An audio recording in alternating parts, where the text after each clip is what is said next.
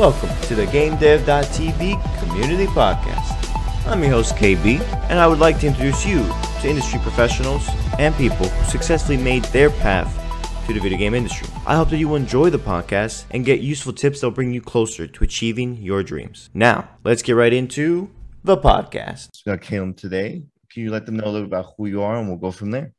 Yeah, so I'm a relatively new YouTuber that covers a lot of things in the gaming industry, whether it be uh, scams, uh, upcoming impressive games, or just new technology. And that, that's really all I do. Mm-hmm. We're working on our own game, uh, an indie MMO called Nightmare World. Awesome. And yeah, that, that's me. And I love your setup too. Got the rocket, got the Mandalorian Halo. What is it? It's, it's a great little backdrop, isn't it? Oh, yeah. That's pre- that's a an orchid mantis. I said I wanted one as a pet, and uh, my stream said no, don't do that. That's an awful idea. We'll get you a plushie. So hey, uh, it works. it works. It as much. Yeah, it's not going to die. It's, can't kill it. exactly. Wow. All right. So let's dive into exactly like what you do. So you find scams and stuff. You make that game on the side. How did all that get started? Okay, so this is a really interesting story. I was uh, yeah. scrolling through Facebook one day and I saw an advertisement for a game called Dream World, and I'm sure you've heard yep, about this. Thumbnails yeah. about that, yeah. Yeah, and it was like it was one of the most intriguing adverts I'd seen, and for all the wrong reasons. It was absolutely everything in there was a mishmash of Unreal Engine assets. Um, mm. You could you could tell there was no original programming of, of any sort, and it was just janked together in, in such a way that you it, it was hard to look away. And the more we looked into it, the, the more sketchy it was. You know, this this game that wasn't even functioning had raised three million from uh, three million dollars. Uh, I believe it was between 2.2 and 3 million from Y Combinator. What? And as you know, they're a very, very prestigious um, like uh, startup incubator. Mm-hmm. So uh, it was it was a, it was an absolute rabbit hole. Every everywhere you looked, there was something more to it, and you you just thought, no, that can't, surely that's not right. Yeah, there's no way it can't. How can someone let something like that, like an asset flip, become so big, make so much money? Yeah, it, like, where does it even start from? Like, how did they do that? How did they sell that scam? So, as far as we know, that they they had a family member that was working higher up in Y Combinator, and they kind of you know rushed them past the the finish line without any sort of demo, as far as we can tell. Mm. Uh, but this is going to be something we'll never get to the bottom of, but that's the best guess we can have because other people from Y Combinator were just as annoyed. Yeah, it just doesn't make any sense to me. No, it's, it's there's no logic in any of it. Because even going on the website and looking at the first video that comes up, I'm like, oh, that's the Unreal Run animation. yeah, right there. So it's like, I mean, yeah, I get there was making... there was others, weren't there? Like uh, there was one scene in that trailer where they'd got, I think it was called the Acrobatics animation pack, and they just lined up loads of um, Unreal Engine mannequins just doing these animations on loop, and it was it was so bizarre. Doesn't make any sense. I mean, like I get doing this for fun, like learning for fun. Yeah, but to raise all projects. this money, it's like mm-hmm. I don't know. I feel like you should have put then that money to get better assets, better animations, exactly everything. I and then on top of that, after raising 2.2 million absolute minimum from Y Combinator, they then went to Kickstarter to try and raise 8,000. Really? Uh, despite there being absolute proof that they did raise this 2 million. So, but, but, then they said, "Oh, so we're trying to build you... a community," and I'm like, it, was just red flags everywhere. and uh, the more we've looked into it recently, and I, have actually finally had a chance to speak to the guys. Oh, you did? oh, we yeah, need to yeah. All that. They are just utterly clueless. Uh, that's what it turns out to be. Like they, they mean well, but they they threw themselves in at the deep end. As one of them was a programmer, they thought we can just do this. It's fine. We'll do it. Yeah. But they didn't realize what it really entails uh, and it's just gone south. And so when you say it got south, like what exactly is happening? Because like, did they promise a bunch of things and it just never got delivered? Yeah, so it, it was going to be the the last game you'll ever play. That was the tagline. Uh, mm-hmm. It's going to be you can play any genre. It's every genre. It's every it's every style. genre. Yeah, this this is their words, not mine. It is it is every genre, every art style, and there's no coherence whatsoever. Every asset pack, you you name it. That's insane. So we have a joke on here where we say don't make WoW. They literally decided to make WoW, but like in every genre, in every art style, and everything. Yeah. yeah, that's actually the reason I wanted to have you here. Like, I realized that the reason people finance those projects and the reason people try to make WoW is basically the same. People have no idea how much goes into. Yeah. No, they don't. Even and, making uh, a reasonably good game. Yeah, it's, and I think a lot of it at the moment, especially in the MMO uh, genre, is desperation. We're, we're all desperate for a, you know a good new MMO. Yeah, and they're all failing at the the final hurdle, which is I, I think what's drawing people in more than anything. Uh, I just I have it like up on the playing the video thing. It's just so silly seeing yeah. everything going on. But yeah, and so then I also wanted to understand how did you get into game development? Was that something you always wanted to do? Was is it something recently? So what's like your story coming into games? Okay, so the story with game development is actually kind of a strange one. I, um, my mom's boyfriend from years and years ago, uh, we, we, used to play Halo together, and mm. he he modded it. Uh, he was showing me how to mod Halo, and that he was really big nerd into his IT. And this was my first kind of exposure to modding and the fact that wait, hang on, someone actually has to make these games. You know, you just take them for granted, and, and then mm. there's a point where you realize, okay, no effort goes into this. Yeah. And then I, I, think it was about appears. no, exactly. It was about three years later. I I picked up Unreal Engine and really started messing around with it. And I, I picked it up, put it down a few times, and then when it came around to uh, Unreal Engine four, and there was you know, and this was a game changer. Mm. I I jumped in before it was even free, and I oh, would really? spend yeah, I would spend like twelve hours a day easily, just mm-hmm. following tutorials, learning the the engine in and out, and it just snowballed from there, really. So I when got, you first... got addicted. that's awesome though, because that's how you really yeah. learn when you're addicted to something. Oh yeah. So, but like you said, it wasn't free. How much did it cost back then? Uh, back then, I, I believe it's fifteen pounds or twenty dollars oh, okay. a month. It wasn't bad. It was still yeah, bad. it was still cheaper than Unity. Mm-hmm. Oh, Unity. So that, that's why I went wow, for it because back then Unity was expensive. Yeah, because you had to buy the year package back then. Oh yeah, they that's pretty expensive. It doesn't really add that much, especially nowadays when you get the like, year package. Unless you're making money, yeah. Like, you really shouldn't. No, it's not worth it. Not at all. And so then you started out when it first like was coming out. Does there any tutorials? Like, how did you learn all this stuff from real? You were just uh, hammering it in and just trying things out. It, it was a lot of trial and error. Uh, a lot of taking inspiration from guides for like C++ tutorials because the, the same, you know, applied to, to Unreal Engine. You just had to work your way through the interface with that. Mm-hmm. And uh, I didn't really get too far until, like I say, I picked it back up with with blueprints, and that's when my mind just ran wild with it because mm. The the visual programming style fit with me so much better. Um, it, I don't know why. A lot of people seem to have a hatred for a lot of visual scripting, and I can kind of get why. But uh, at, at, least with the the Unreal Blueprint system, that that's something that's you know everything's fully exposed to Blueprint nodes, so you could truly do anything in the engine. Yeah, I don't understand why people have to get so angry about people using Blueprint. Yeah, like that. Yeah, sure, C will perform better, but like some people just so with need... binary. Yeah, yeah, right. But like, it's the next step, isn't it? We, we've yeah. gone from binary to compiled programming languages, and we're now we're moving into visual it's just I think it's just people like to get hung up on things like Xbox versus PlayStation. Yeah. At the end of the day, it's like someone prefers this better and this other one prefers, prefers this one better. Yeah. That's yeah. just their opinion. But they both yeah. do the same thing. For instance, the visual one does the same thing. C plus plus. You make a game, people play it, have fun, cool. Nobody's gonna like check the full on performance of the game and be like, I'm not gonna like your game because it's one percent slower than the other game. Like, yeah, and, and that's only while playing an editor. Once you compile the game down to package and it's compiled in C plus plus, there's no difference. I, I think it's something like a, a 0.2% overhead. and that's nothing in the, you know, in today's terms.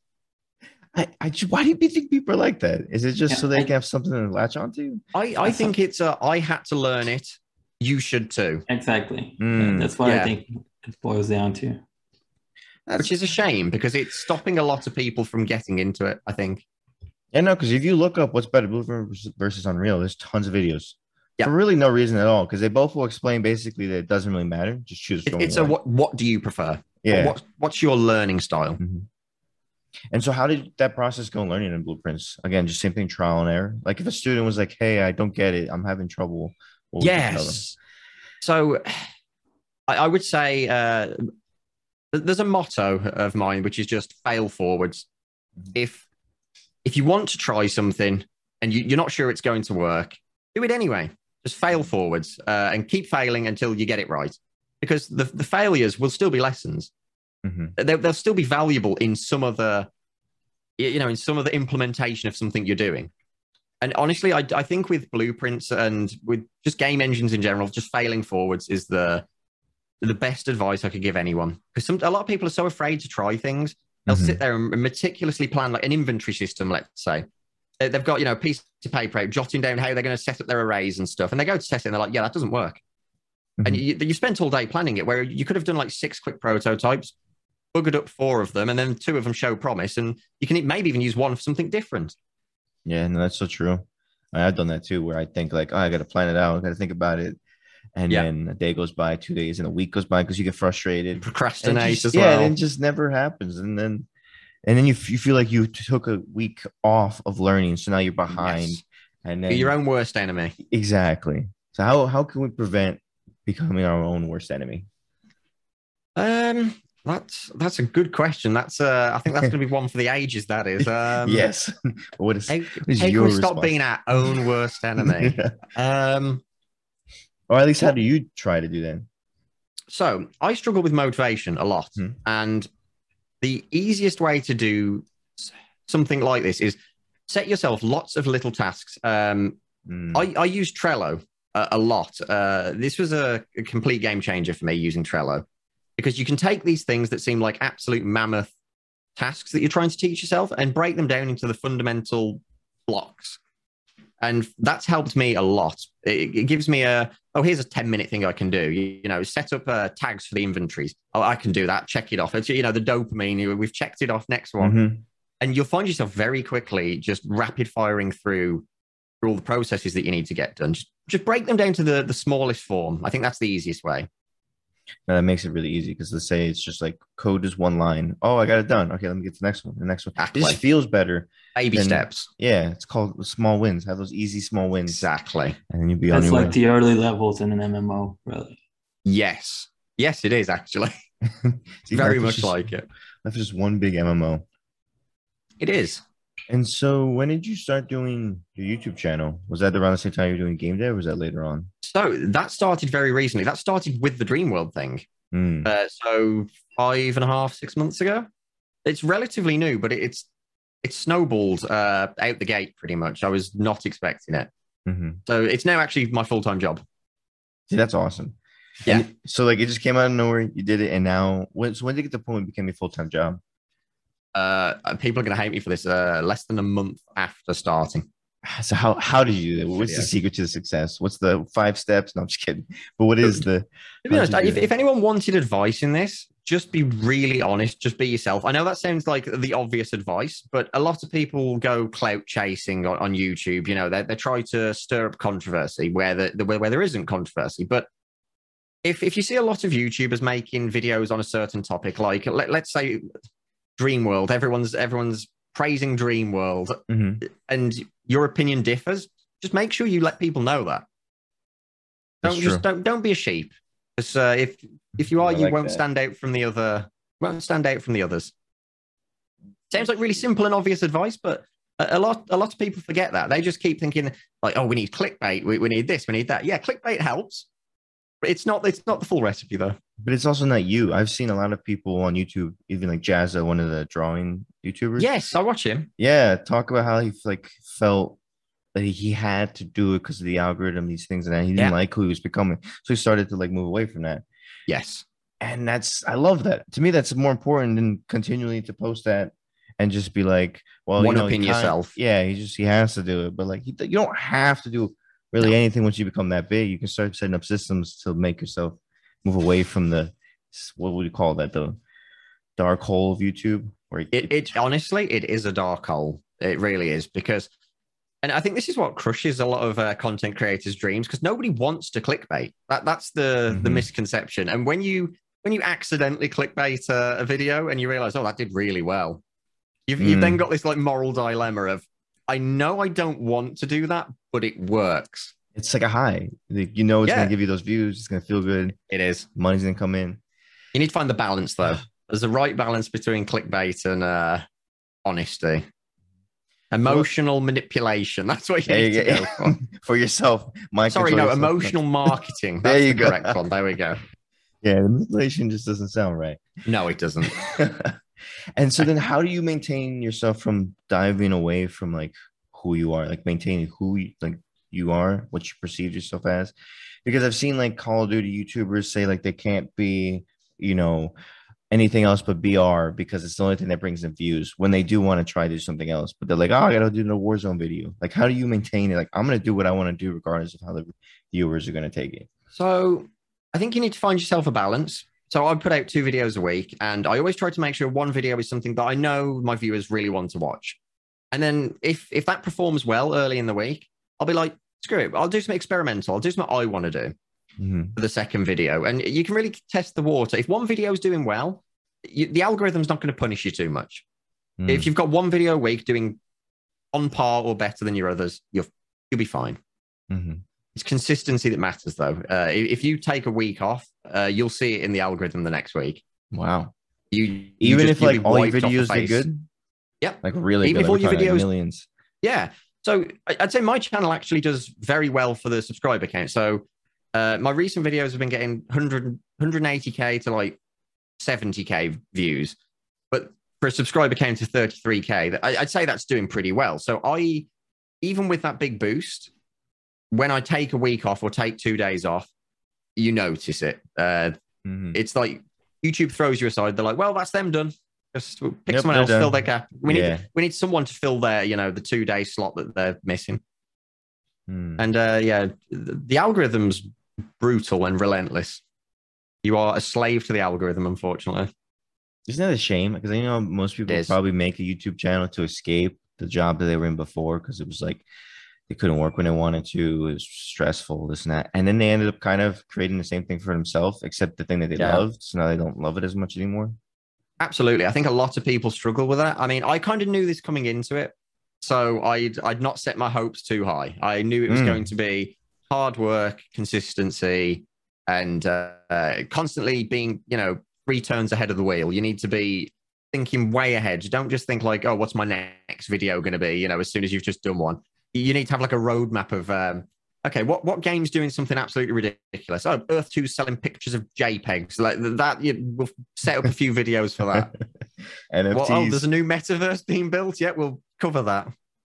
Yeah, it's just you need a constant flow of nonsense, which is currently in the game industry. There's plenty, so um, I'm not short on that. Yeah, and then I was actually curious. So, what are your thoughts on the metaverse? I think it's eventually going to be a thing. Mm-hmm. I don't think any of the companies that are, you know, raising money from selling NFTs and that are going to be the ones to to build it. Mm-hmm. Um, Facebook, I was, you know, I was actually quite happy recently that Facebook announced their metaverse. I know a lot of people laughed, and I, I don't like it. I don't like it in the sense that I'm gonna, oh, I'm gonna be living in that metaverse. It's just that it puts shame to the other metaverses that have been raising millions for years and providing nothing yeah, like Earth 2 as an example. Yeah. They've mm-hmm. done a year of fundraising and they've got a website that doesn't even function as a website. Yeah. That's it. My whole thing with it is just like, even if they don't do it right, it's like at least they have enough money and awareness that it can get it going. We in the forefront, yeah. Yeah. Like Start an ecosystem, yeah. Mm-hmm. They can fail forward. They can oh. fail forward. There we go. Bringing it back in. Let's go. I love that. And then I also want to ask you about NFTs. I saw you did a video about it before. Yeah. Like, what are your thoughts on that? And how that affects the game industry, and what do you think?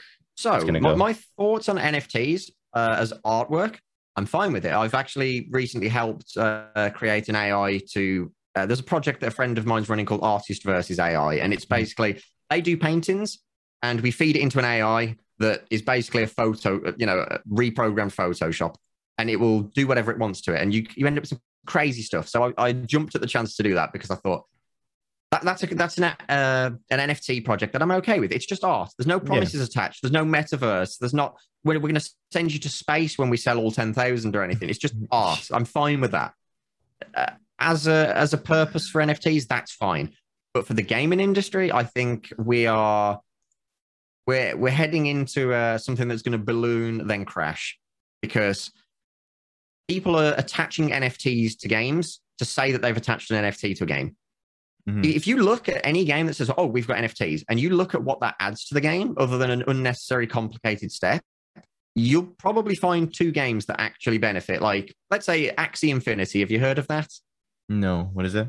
So it's you've got these like animated axolotls that are tied and generated on the the blockchain. And hmm. I personally haven't played it because it's like two hundred dollars to buy an, an Axie, the the axolotl. What? Yeah. Oh, trust me, these these NFT games are like exorbitant amount of money to get into. Why? But but it, but for all intents and purposes, it is a game. You can play and you can breed them, and th- there is a gameplay loop there. But for other games like Earth Two, as I know that's quite a, a well-known one that people can relate to, you're paying for a satellite image of your hometown, and you don't own it. You can't do anything with it. You've, you're basically just giving money to a company with promises of Ready Player One three years down the line and and they can't even store a string on their server without it getting overwritten. It's just nothing works. So I'm curious. Do you think, even though it might not be good now, do you think it's like kind of needed to get to a place where it will be good at one point?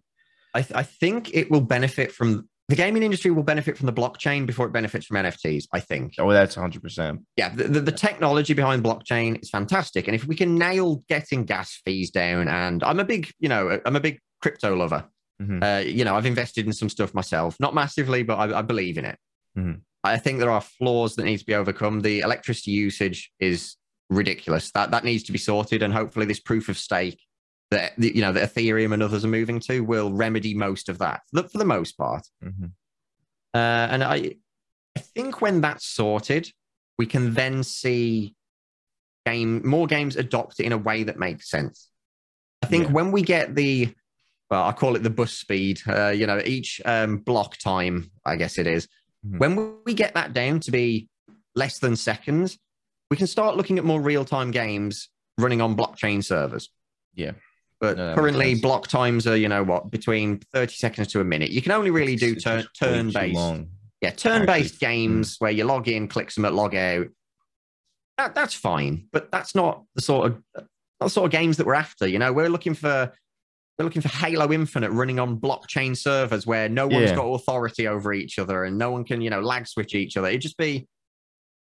That's I think that's that's where it's going to be big. Yeah, I don't know. I can't wait for that because then you can stop all the hackers and people yeah. messing around with the game. Decentralized oh game servers could be massive. I think of that. I thought if everything maybe, else, maybe millions of players at the same time. Yeah, maybe the last game. Dreamworld, Dreamworld might have a trick up their sleeve. They might have the next big blockchain that's that's got block speeds of like milliseconds. I, I think that could be it. They'll be la- they'll be the last one laughing. Mm-hmm. Now, before we even dive deeper, I want to ask a quick question because it always comes yeah. up. Do you think there is a reason for any other cryptos than Bitcoin? Like, do you know that question was like, "Oh, Bitcoin's the one and only." Like, what side are you on, and like why?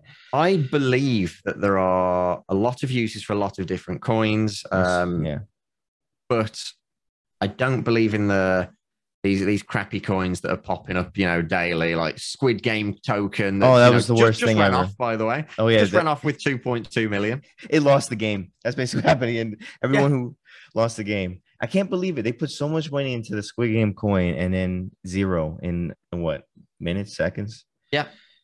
It's it's insane, but no, I I'm an advocate of uh, new coins coming out. I mean, I just think it's just better versions of, like I say, Bitcoin. But I think you're forward. right. There, yeah. yeah, fail forward. There's some coins that's just garbage. It's like pets.com that failed when the internet came out. Just yeah. things aren't going to work out. But these no. coins all together will help build a better ecosystem, the third internet. Yeah, it's co- competition's always good. That yeah. goes for you know mobile phones, uh, different battle royales and stuff. If they're having to one up each other and constantly do better than the other, that's perfect. That that benefits the consumer and no one else. Mm-hmm. So when we eventually get a crypto that's fast, reliable and hackable, um, low gas fees, proof of stake instead of proof of work. Mm-hmm. You know, all of these coins that came before them will have been worth it, mm. in my opinion. I, I agree. Do you think there'll ever be a Ready Player One in the next like ten years? Oh, that's a that's a tough one. I don't think definitely not in the capacity of uh, you know how it is in the film. I'd yeah. love for it. Don't get me wrong. Absolutely love for that. But I think Hardware is a long way off. We're, mm-hmm. I think we're at least 10 years off with hardware. Um, it's only when you start developing for Oculus Rift, for example. Like I, I've got the Oculus Rift S and I've developed for that, just testing, you know, passion projects. And you don't realize the optimization that goes into level design. It, like mm. Half Life Alyx is just a bag of tricks to, to get any of that stuff really to good. work. It does. It? Oh god, yeah, it's my favorite VR game.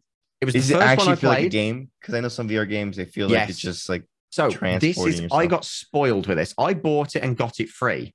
Oh. Um, from a friend, they were just yeah. like, "I bought it and I bought a headset that's not compatible. Just you have it." I was like, "Okay, that's fine." And I played that, and I was like, "Oh, if this is what VR is, I am spoiled."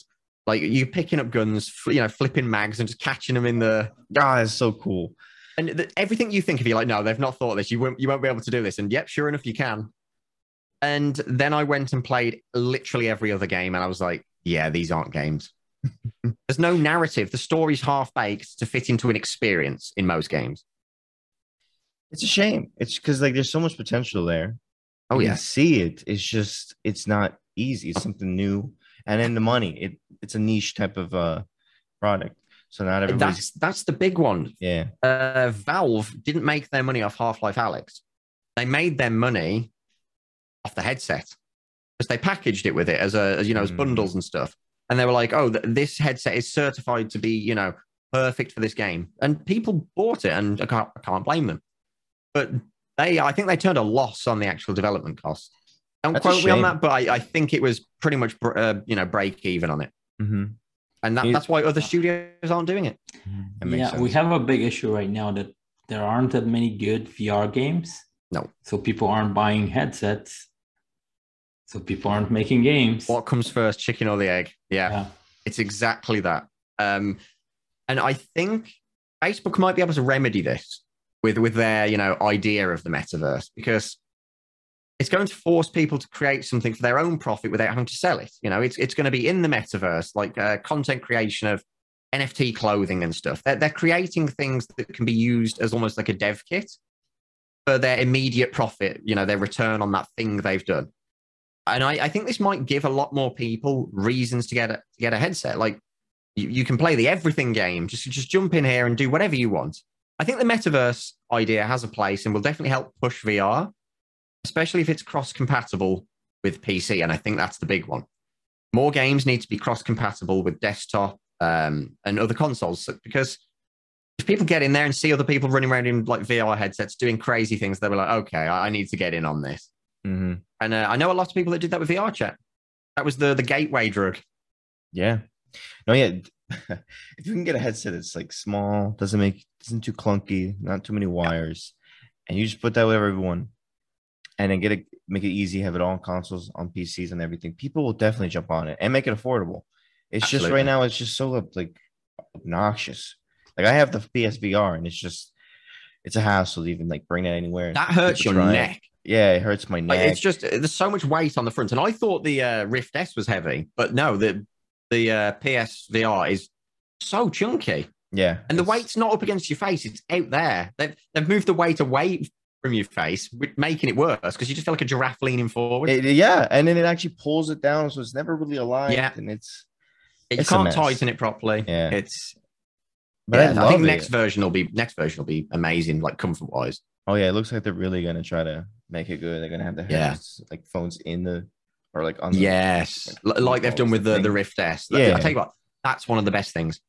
That's what that's been one of the best things for me. Just forgetting about them because they don't fire directly into your ears. Like they're not. Um, in fact, I don't think they've even got like the earphones anymore that fall down. On mine, it's just little, you know, little the, the ear hole things that point yeah. down.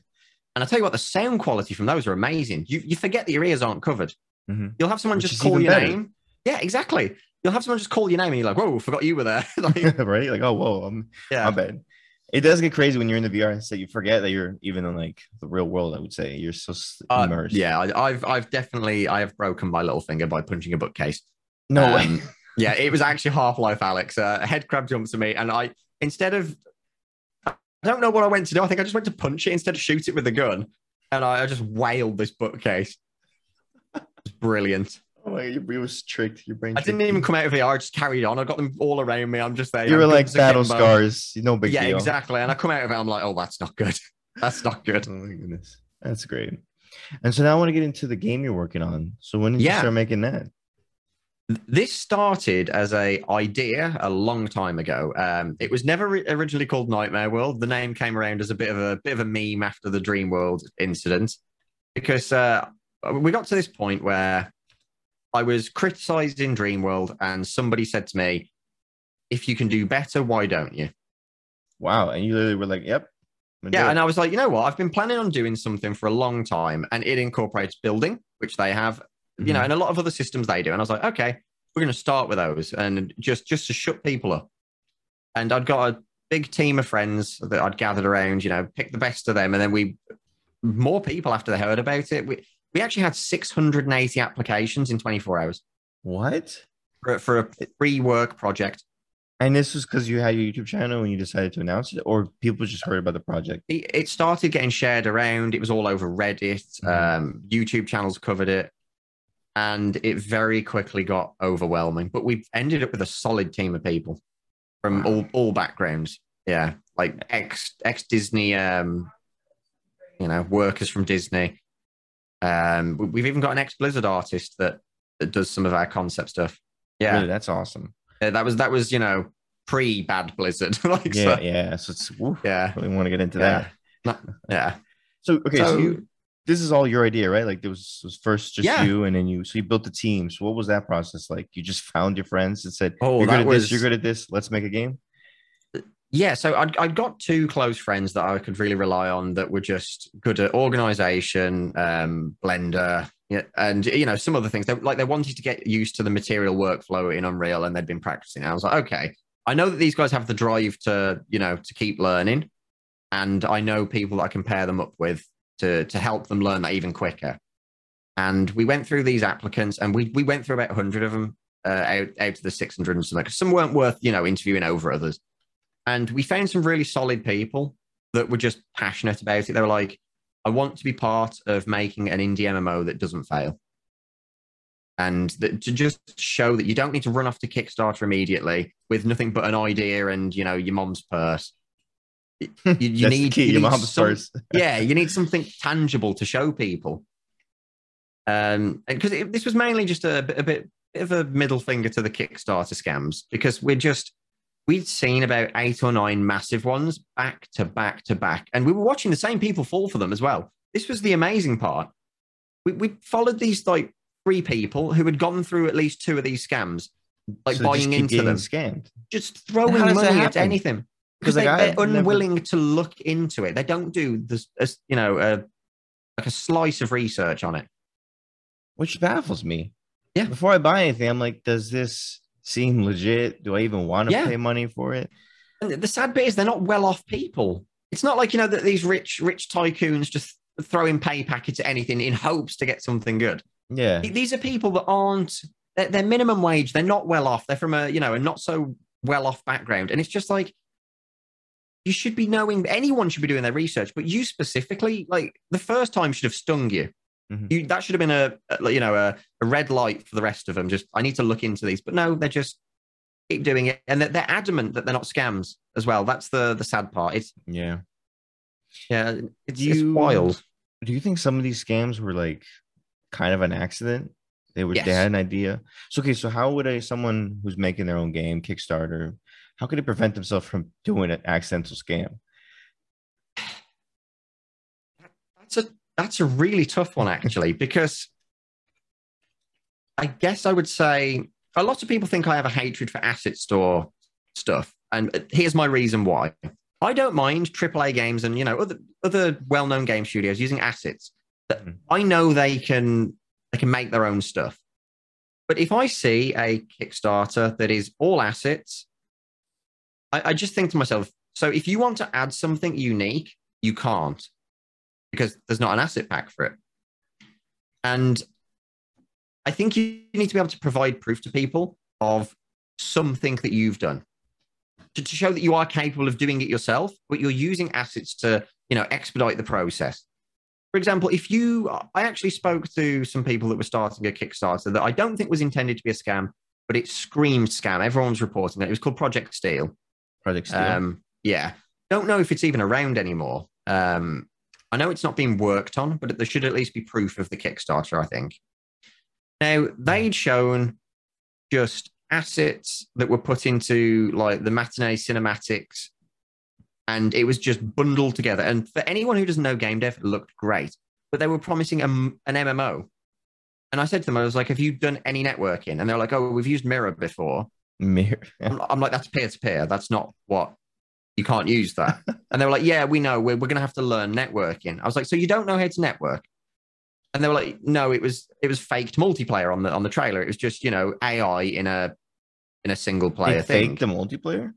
Yeah, because they didn't have it. They, they couldn't do it. So, So, they why thought, okay, they we'll promise show what we want. MMO? Why? Because they, They wanted to make. I've, WoW. I've spoken to a lot of people about this. Everyone who seems to do this seems to it seems to be like California, Silicon Valley, right? And there seems to be this this mentality of if I if I build it, they will come. But they they they miss out the if I build it part. It's just if I think it, they will come. And I think it and show it, they will come because they think it's already halfway done. yeah, and unfortunately, that works somehow. Yeah. It's a it, there's a very big fake it till you make it mentality, but they're unable to make it. That's the thing. Mhm. They, they just never really get to the point where they tell themselves, "Oh, I can't do this." Which is weird to me. I don't. You think it's just like the current like environment, climate since like COVID happened that people just feel like desperate to, to do anything Yeah. they can to make money? A lot of these people, when I speak to them, they've just come out of college or Mm, university, and it's like, okay, so you've got debt, mm. and the, you know the amounts that they're trying to raise are sometimes very conveniently, uh, you know, the amount oh, I need. I need, I need 50k, and I'm like, I'm sure you do. You're gonna, you're gonna make World of Warcraft 3.0 with 50k. Okay, sure. Oh and you, you never see them again after that. Weirdly enough. Yeah. I Ricardo, I never thought our Don't Make Wow would actually be like trying to help people not get scammed. Yeah. like seriously, I, I didn't realize so many people are trying to make World of Warcraft. We literally been joking about this for a year. hmm But yeah, because because if you think about it, just from a learning point, it's really hard to even do that. But then to to try to learn it while having people's money come in, saying that you have a promise that you're going to give this. Yeah, this- yeah. Take the money before you even tried to learn it. It's I'm it's wild. Yeah. I mean, look at New World right now. Like, Oh, don't start me on that. Oh, let's get into it. Oh lord, i've got. I I've that a was video gonna that be went out uh, ten minutes ago about New World uh, and the, the state it's in. It's abysmal. I, I don't know if you saw this, but me and Josh Strife Hayes kind of made the rounds in news because of it. Because we exposed all these HTML uh, injection bugs and stuff. and it's an Amazon studio, right? Yeah. And it's So- it's a mess. And then we report it's funny because we're basically QA testing their game and getting bugs patched on the fly. So th- there's all these rumors. Oh, there's these HTML injection bugs. And these, these rumors have been going around for about a month. And Amazon keeps going, no, they don't exist. And I'm like, I'm seeing them in chat. So me and Josh go and make a video showing off that it's possible to do. And uh, people figured out from our description how to do it. Uh, about 16 hours later, I think it was. Uh, oh, we fixed it. And what Amazon had done is so it's done by manipulating A tags in the, the chat box. And the, people resizing images with putting size equals 99999, right? So you get this Mhm. massive image that fills the screen. So what was Amazon's fix to this? They they've put an exclusion for the string. If the string contains size equals, don't let people send it. That sounds great, except there's alias. There's a lot of aliases for the that tag, so you can put scale equals 9999 yeah. and it still works. And they're sat there absolutely dumbfounded as to why this hasn't fixed it.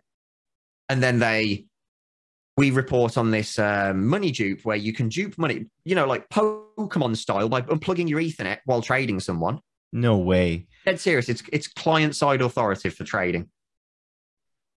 How did they let that go? How- I don't know, I mean- but they they put out an article that you've probably seen, uh, just trying to uh, throw shade at me, Josh, and all the other people reporting on this, saying uh, influencers are trying to say that our servers, cl- uh, that our game's client authoritative, and we're like, we never, spe- you know, specifically said that, but you're you're deterring from the fact that it is. And then the next day, this happens, and they're like, "Crap." Um, let, let's pretend we never said that and it's just all trying to save face while cocking things up. And icing on the cake, they disabled player wealth transfer because they found out about this dupe after we made a video on it. And in doing that, they created a dupe that was 10 times easier and like 20 times as accessible, which is literally you could click to upgrade your buildings uh, mm. in your company, pay 500k to do that. That's a lot of money, 500k gold. You don't oh, in the game because okay. they've yeah, and because they've disabled wealth transfer from players, you don't get taxed. You, it doesn't take the money, but it starts building. However, when you press cancel upgrade, it gives you the 500k back that it never took from you. So people were sitting there going, build, cancel, build, cancel. And Amazon was like, no, stop doing that. And people are like, you've just you've you've implemented this by by not taking the servers down, by trying to hot fix things that need a cold fix. But their back end for that is just spaghetti. I that's just a disaster. And I'm seeing from this article saying that this product Explode was fixed in World of Warcraft in 2004. Yeah. And they just didn't put it in using a standardized it's, method it's call, call code. Been, it's been in literally every MMO. Every MMO, yeah.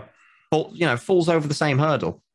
And the big ones have caught onto and been like, right, okay, we'll sanitize all text, uh, cancel any HTML that we haven't put there, that we haven't allowed. But Amazon's just, they've dropped, I said they're like a, a bull in a china shop. You know, they're mm-hmm. fixing one exploit and 11 others crop up. And that's not an exaggeration. They fixed the uh, trading disconnect bug the other day. And now uh, AoEs don't hurt you or heal you unless you move in them. If you stand still in them, you're fine. Uh, ground cast moves just don't hurt anyone. Did, uh, what? Like at all? Literally everything's broken. Uh, Staff of Life does triple the healing it's intended because you can wield two staffs of life and swap, and it resets the cooldown. So you can just be there just launching heals at everyone. What else is there? Uh, just every ability and perk is just broken fundamentally. You you can get out of arenas. You know the uh, war zone rushes where you're in your forts and then the gates come down and you can run ahead. For yeah. the last three weeks, you can just climb up the stairs, jump over the gate, and get to the capture point before the countdown. And th- they somehow can't fix that. They added a wall above it to stop you jumping over the gate, but they moved it too high up so you could walk under it next. And it's like no one's testing the things they're putting in. They're just throwing things at the wall, and it's like it's like pin the tail on the donkey at this point. Yeah, it's a triple A. It's like you have tons of money. Why? Why is yeah. this going done? They had an unlimited budget. They've yeah. bragged about it nonstop. We have an unlimited budget. Oh, and this is what they put out. Yeah. Wow. And then I also wanted to get into that video talking about future of kind of aligns with this, but you're saying future gaming scams is here, that video and you're yes. showing up on Real Five. I didn't really get to watch the whole thing, but like, were you basically talking about how they have like the the meta creator and then the yeah Quixel scans? So, they basically yeah. just throw assets mega in and all con- Is it mega assemblies? Um, Quixel, Megascans, uh, yeah. uh, MetaHuman. We we got my. There's a video I never released actually, and I, I, wish I had got more time to edit it, but other things pulled me away from that. But what I did is I got my brother who has never set foot in a game engine. Yeah. And I, I made him watch the first 10 episodes of, you know, the five minute tutorials by Unreal Engine. And I then said to him, I was like, okay, here are some tools for you. Create something that looks cinematic. And by just using MetaHuman, um, Quixel, and all, you'd, you'd look at that as a game trailer and you'd be like, damn, I want that. He doesn't know what he's doing. Yeah. No, I've like seen kid, it before. Kid with crayons. Like I'll post something I like downloaded and put it together in like five minutes and be like, wow, you did that. I'm like, you don't understand. It's just really nothing. This is this is just putting stuff together that people have made. Yeah, absolutely. Unreal Engine is a blessing and a curse. Uh, Unreal Engine 5, more so. Nanite means that you don't even have to think about poly count. Yeah. You can make a 60 FPS trailer that is just janked together you know you've you've taped some rocks to a, a flagpole or something in the background and it, it works it just works you know what that means more kickstarters with way better trailers but nothing behind it exactly and this is what and that was exactly the uh the kind of narrative i was pushing with that video that if you think kickstarter scams are bad now and misleading and like indistinguishable from actual games just you wait because it, it's mm-hmm. about to get a whole lot worse and so what can we do to like prevent this? Like, is there a way to make sure aspiring game devs like actually focus on creativity and doing something that's meaningful instead of trying to just put together something for quick buck? Or is that just I, part of human nature? That's part of human nature, isn't it? And I, I think you need to look more into the and uh, this is sad that i have to say this but i think now you need to start looking more into the background of the person who is publishing this have they yeah. done anything credible before uh, uh, can you even find anything about them and unfortunately this hurts the little devs yeah the, the nobodies who are name. trying to be somebody's exactly gives them a bad name it will just be you're a nobody which i hate i really do no it's because then there's no chance of success yeah, there's no innovation, no success. Yeah. Um, it's just a one way road at that point. Like, for instance, because of Dreamworld got all the money, it's kind of like, I should do that. That's where the money is. Yeah, it's, exactly. And you, this is kind of something we've joked about um, with making our game. We're like, you know what we should do? We should just make a metaverse. We get the money in, a, in like three days, you know, just sell off um, NFTs of a picture of the floor or something and raise literally millions. it still baffles me that some things just go from like a dollar to a hundred thousand dollars. And I'm like, what is it? Oh, it's just the floor. It's just or the yeah. pet rock. Doesn't the pet rock sell for like millions of dollars? Yeah. And I'm like, what? My Why? favorite recent one is uh have you seen Star Atlas? Oh, no, is that this? The... This one blew my mind. Someone I, I looked into this on stream when I'd had a few to drink. It's not the same one I had, and I, yeah. I had to check the next day that I'd actually looked at what I looked at. Oh, because you were you were just like, wait a minute, I can't be right. I was like, no, I was definitely hammered. Um, but no, it's basically they said we are making an interstellar metaverse simulator where oh no, my god, what was it? Solar system galaxy simulator. Basically, think Star Citizen but with NFTs. That's all I can describe it as, but bigger. What? And here's the thing the guy is still in college. He doesn't leave for another year and he won't start work on it until he leaves. And but how he, much he's raised, raised? We don't know an actual figure, but I'll tell you this. So this should give you an understanding. There are their imperial ships that you can buy an NFT of, right? Uh, by the way, they haven't modeled them yet. They don't mm, exist. They don't. Okay, so you can already buy them though. 85k each. And who, who and they who sold a hundred of them. He's raised over a million at least. And then there's lower tier ships that they've sold out of like 10,000. Uh, it's mad. He's raised millions and there's no progress with it. And actually, this really confused me because the other day, a Bluedrake, you know, I'm, I'm sure you know who a Bluedrake is, don't you? Bluedrake, actually, no.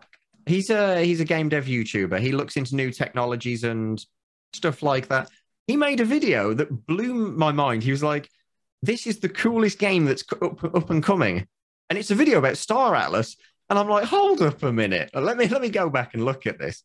He's he's normally a very critical person. Yeah. And I was looking looking at this video, and I'm like, "Dude, like, there is no game. There's nothing there." Yeah, you're like, "What are you talking about, man?" They've got a really nice website, but the the guy's in university for web design. So of course he's going to have a gorgeous website. Yeah. I mean, I get it because I get hyped too about things, and now I'm a little more skeptical. But you need even, to reel yourself back in and just be like, "Callum, calm down."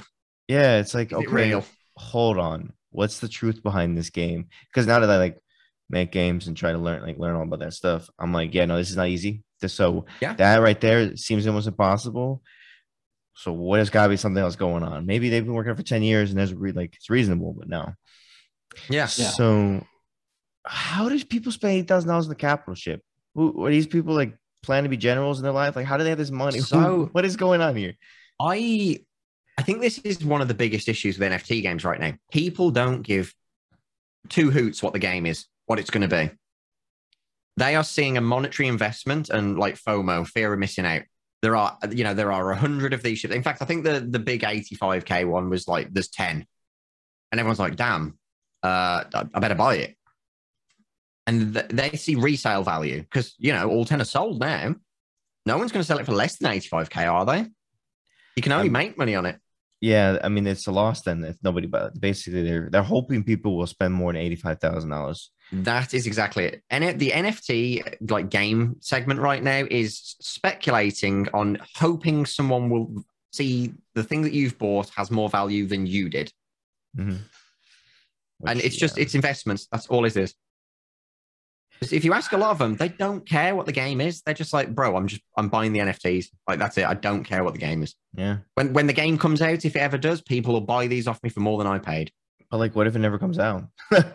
well, then they'll Like, hopefully just- get prior knowledge and sell it off for the same price they bought it. That's their kind of, I and mean, they'll they- easily be able to. Are they hoping that one day because it's an NFT, you can just move it to different games? Are they just hoping it just never dies? Yeah, that, that's that's another thing. That, that's what they're hoping for. But that boggles my mind that people don't understand this. Unless another game has programmed your asset in, how how's that benefiting you in another game? It's not. Yeah. Yeah.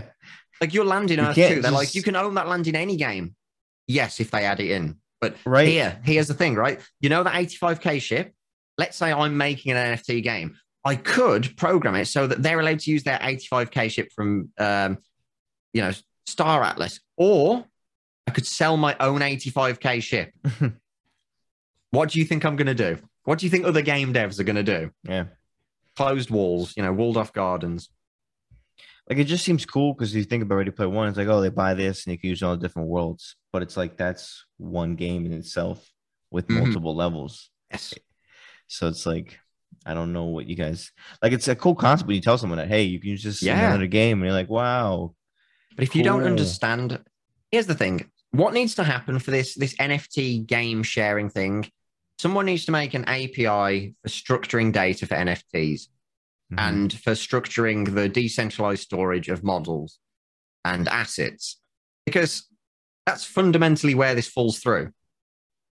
If if I if we've made an API for this, and you know you make a game and, and I make a game, and the, the things were made using the API for it, well, you can chuck it into either of them; it'll just work.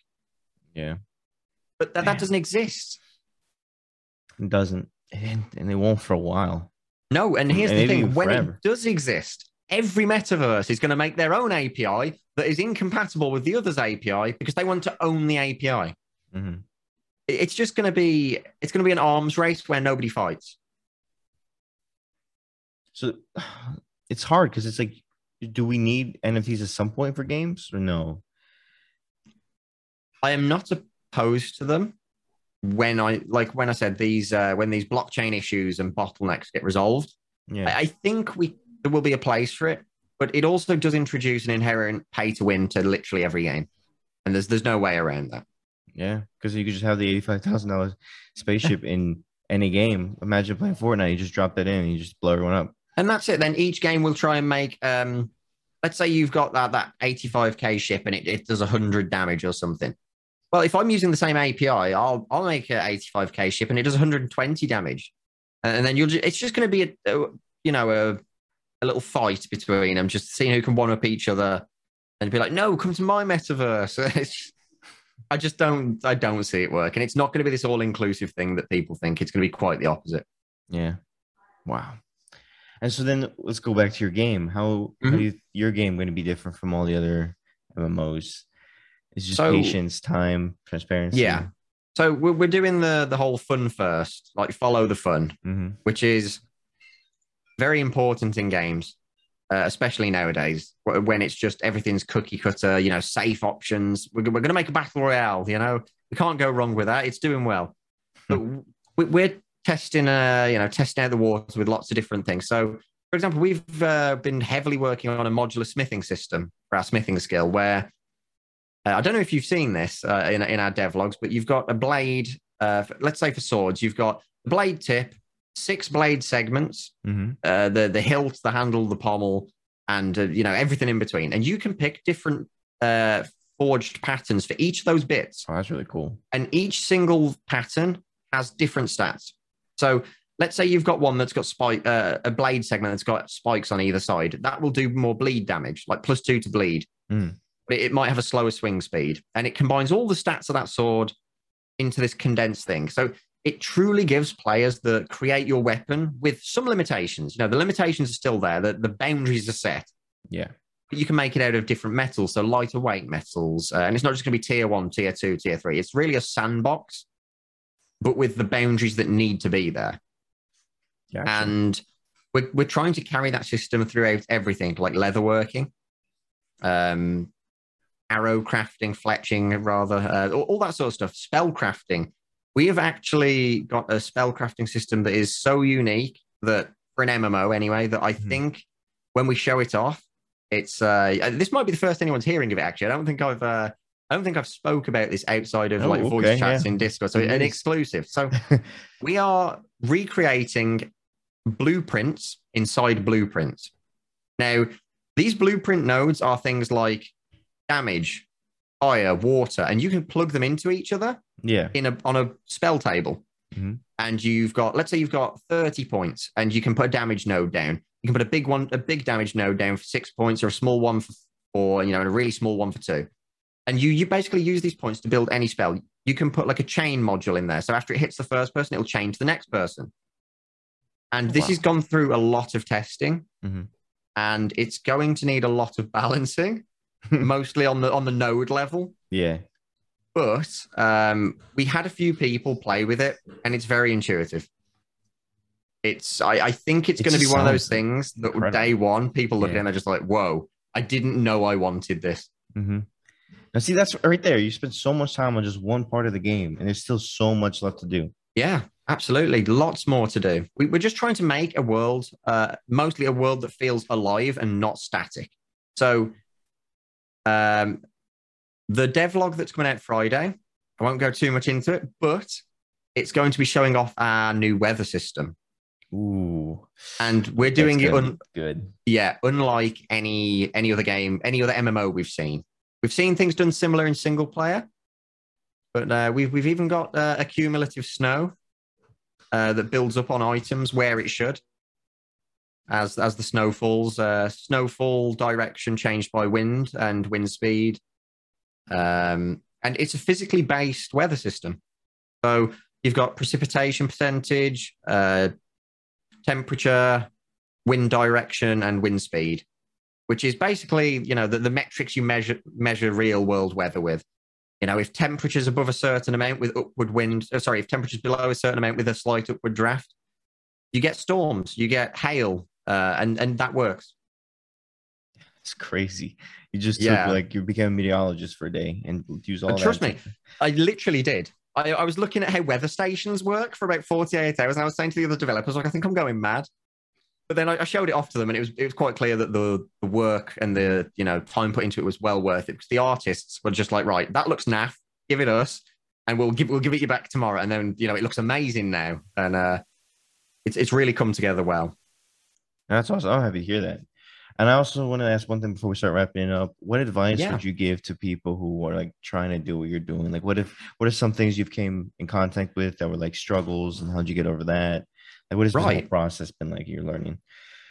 My my main advice would be don't be afraid to put your work out there to be ridiculed, because any sort of ridicule you get for your work, you know, as big or as small as it is, uh, it will shape the way you go forward.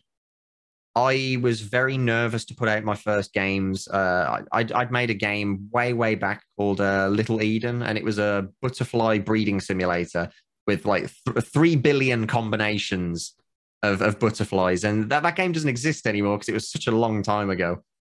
But I was so scared of putting it out there because I was like, oh, there's this one thing that I think people are going to hate. And I found out it was the one thing people loved. Isn't that wild to think? Yeah, like I, I, was worried about, about, the, the the element of randomness. Like you can't work towards a certain type of butterfly wing shape or pattern and stuff. And people are going to get angry. And it turned out they just loved it. Just cycling through breeding and being like, wow, I've got this thing that I've never seen before. And uh, there was like a global leaderboards where it would check off first person to get this, you know, they, they managed to get this first and put their name in the in the index as kind of like a little stamp in history. And that's something I thought they'd hate. Looking back at it now, I don't know why I was worried about it because it's actually a really cool feature. I guess it's just you weren't you didn't know it was the unknown. Yeah, so exactly. What was going to happen? the famous quote, you don't know what you don't know. So put, put your stuff out Just there. Put it out there. See what happens. Put it out there. If, if people rip into you about it, you know what to change for next time. Mm-hmm. Just, no, uh, just, just keep failing forward. That's my, my final, my final bit of advice. Yes. And so we'd like to end it off by asking you to do a little challenge for the listeners to do right after the podcast. Okay. Anything programming related, doing anything that prevents scams, whatever you want a challenge to be Ooh. So what would be your challenge? My challenge is is it got to be something that for them to actually do? Yeah, but it doesn't have to be like technical. It could be like a little mind okay. thing. It could just something for them to you know get their brains okay. working. Do this. Go go through Kickstarter through whether it be MMOs or RPGs, and I challenge you to find a game that on the surface looks to be harmless and legit and then ask yourself it you know is this really what i initially thought it was? Because th- this will change your opinion on get on you know indie game dev a, a whole lot. It will really open your eyes to just how easy a lot of things have been thrown together and it will give you confidence to to go forward and do things i think that's a great challenge because I, I didn't even know that really until i saw your channel I was like well there's more kickstarter scams than i thought and they have yeah. tons of money behind them oh yeah for no reason so yeah, so this has been great. No, I really appreciate you coming on, Caleb. It's no, thank, so thank fun. you for having me. And uh, I like to just hand the mic to you at the end to do the last minute shout outs. If you want to, you know, talk about your game or your YouTube channel, last minute quotes, whatever you want to end it off with. The mic's all yours. Yeah. I'll say one last time. Thanks for coming on. No problem. Okay, so uh, if you're interested in the Nightmare World game and following its development, the next devlog is coming out on my channel, Callum Upton, on Friday. And uh, if you're looking for a small indie community that's supportive and, you know, will take time out of their day to help you, uh, my Discord is discord.gg slash Callum Upton, all one word. And uh, there's a lot of people in there that will genuinely take time out of the day to help you out. Well, that's it. Thanks for listening. You can find all courses at GameDev.tv or in the show notes at a discounted price. Get started with your game development journey today.